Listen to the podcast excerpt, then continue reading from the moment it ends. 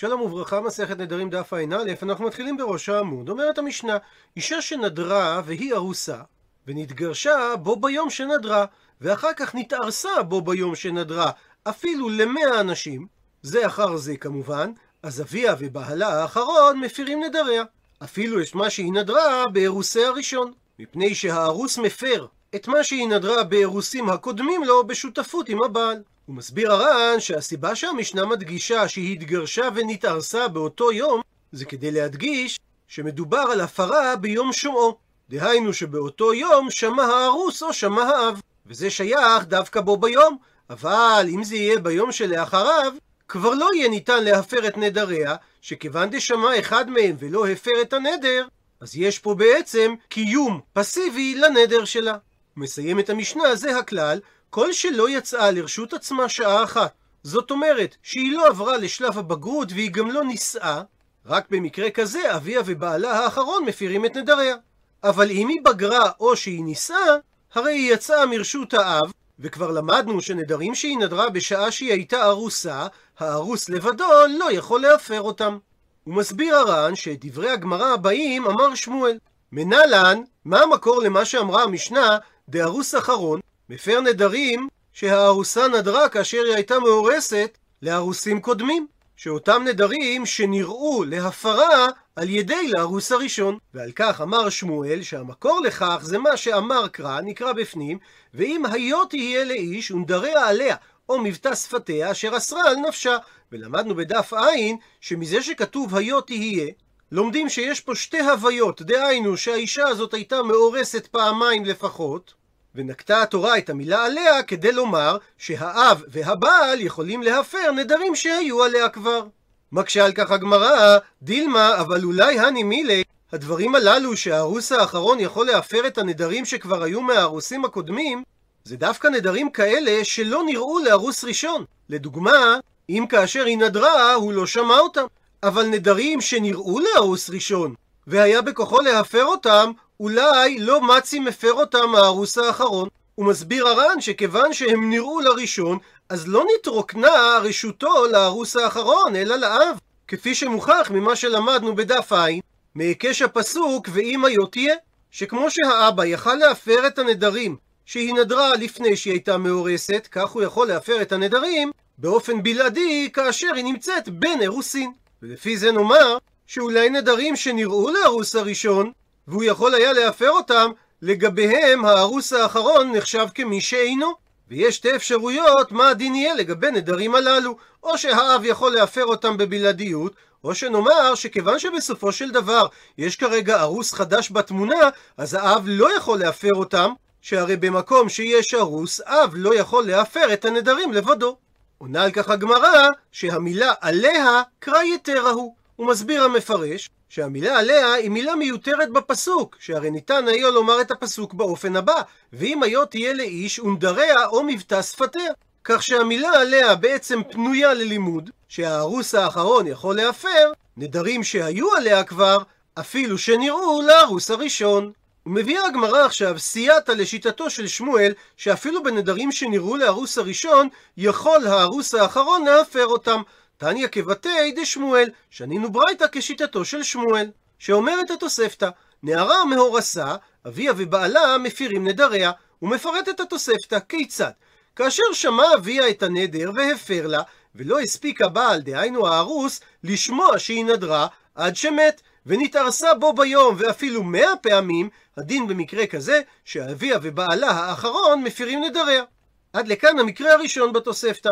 המקרה השני, שמע בעלה והפר לה, ולא הספיק האב לשמוע שהיא נדרה, עד שמת הבעל. במקרה כזה, חוזר האב ומפר את חלקו של בעל. ועל התוספתא הזאת אמר רבי נתן, הן הן דברי בית שמאי, אבל בית הלל אומרים, אין יכול להפר. הוא מסביר הר"ן בעמוד הבא, שבית הלל חולקים על שתי הדינים שאמרו בית שמאי, וצריך לפרש את המשפט אין יכול להפר באופן שונה ביחס לכל אחד מהמקרים. שבמקרה הראשון, לפי בית הלל, האב והבעל בשותפות לא יכולים להפר כלל את הנדרים שהיו בתקופת הארוס הראשון, ובמקרה האחרון בתוספתא, משמעות המשפט אין יכול להפר, שהאב לא יכול להפר לבד את נדריה, אבל האב בשותפות עם בעלה האחרון מפירים את נדריה. עד לכאן לשון התוספתא, ושואלת הגמרא במאי פליגי. במה נחלקו בית שמאי ובית הלל? הפכנו דף, עונה הגמרא. בית שמאי סברי, נדרים נמי, שנראו לארוס נתרוקנה רשות לאב, ובנוסף לכך הוא מי גזגייז. לעומת זאת, בית הלל סברי, אביה ובעלה האחרון מפירים נדריה, ובנוסף לכך ולא מי גזגייז. ונסביר את הדברים לפי הסבר התוספות שמביא הר"ן. שמה שאמר רבי נתן הן הן דברי בית שמאי, הוא התכוון לשני חלקי התוספתא.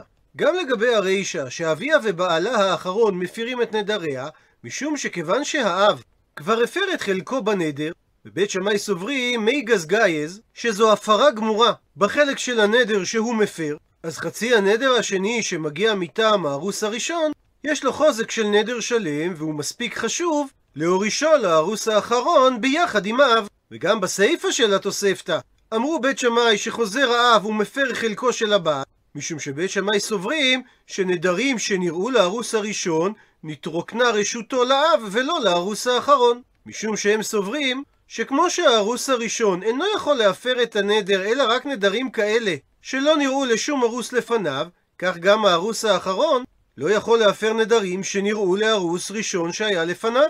ולכן הארוס הראשון הוריש את זכות הפרת הנדר לאב בלבד ולא לארוס האחרון.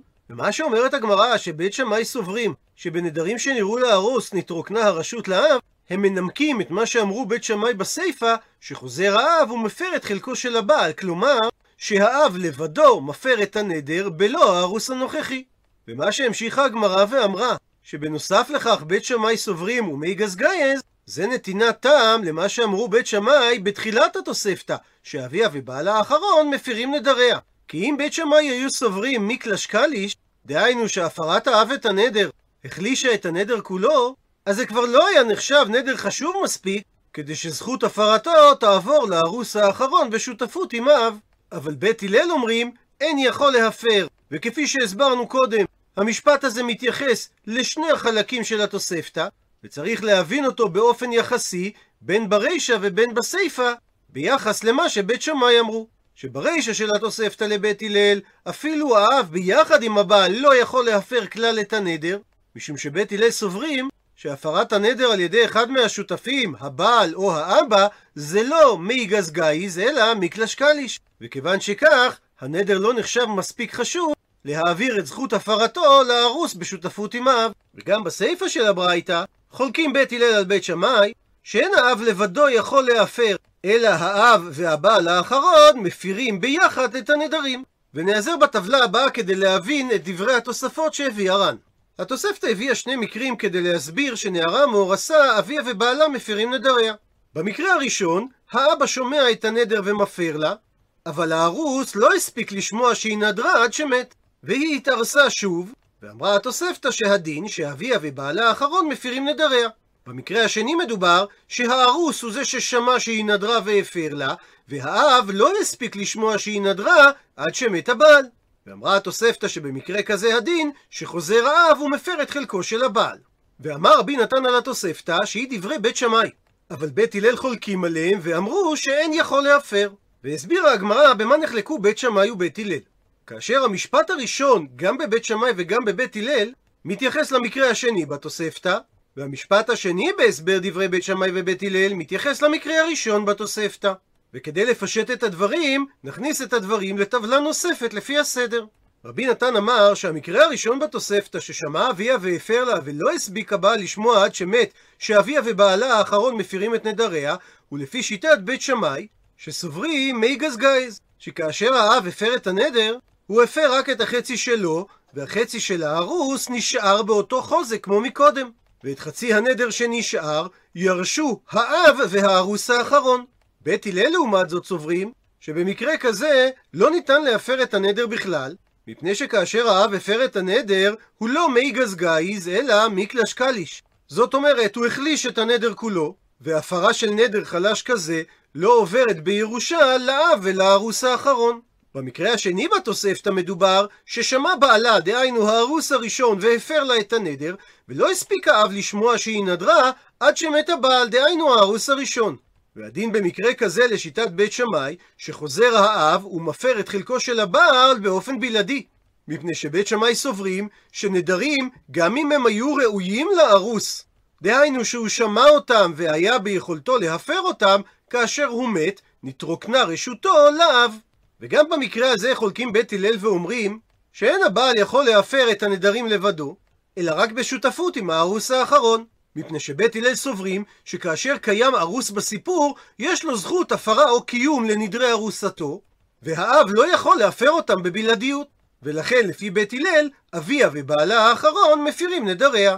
ומסיים מרן שהגמרא מביאה סייעתא לשיטתו של שמואל, שהארוס האחרון מפר את הנדרים שנראו לארוס הראשון, מדברי בית הלל בסיפא של התוספתא.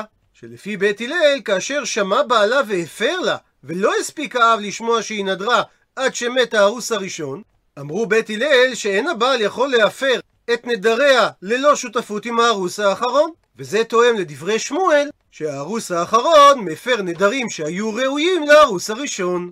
עד לכאן דף ע"א.